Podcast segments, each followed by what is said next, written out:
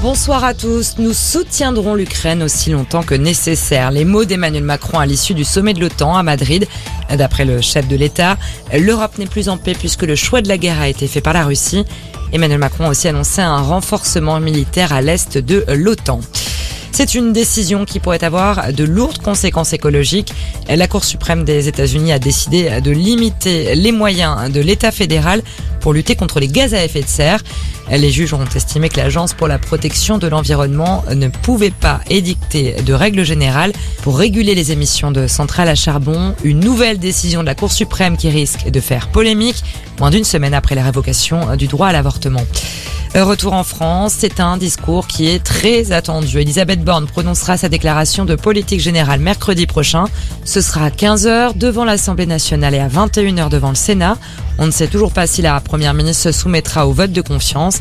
Matignon assure que la question n'est pas encore tranchée. La septième vague de Covid-19 ne devrait pas gâcher l'été. Le message rassurant de Jean-François Delfrécy, le président du conseil scientifique, il alerte toutefois sur un risque de tension dans les services de réanimation. On le rappelle, plus de 147 000 personnes ont été testées positives ces dernières 24 heures. Un chiffre en hausse de 55% en une semaine. Jean-François Delfrécy appelle les Français les plus fragiles à se faire vacciner pour leur deuxième dose de rappel.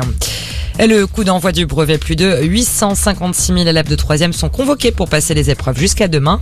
Ce matin, pour l'épreuve de français, ils ont planché sur le moustique et le lion, extrait des fables d'Ésope. Les candidats au brevet passent 5 épreuves terminales, dont une orale.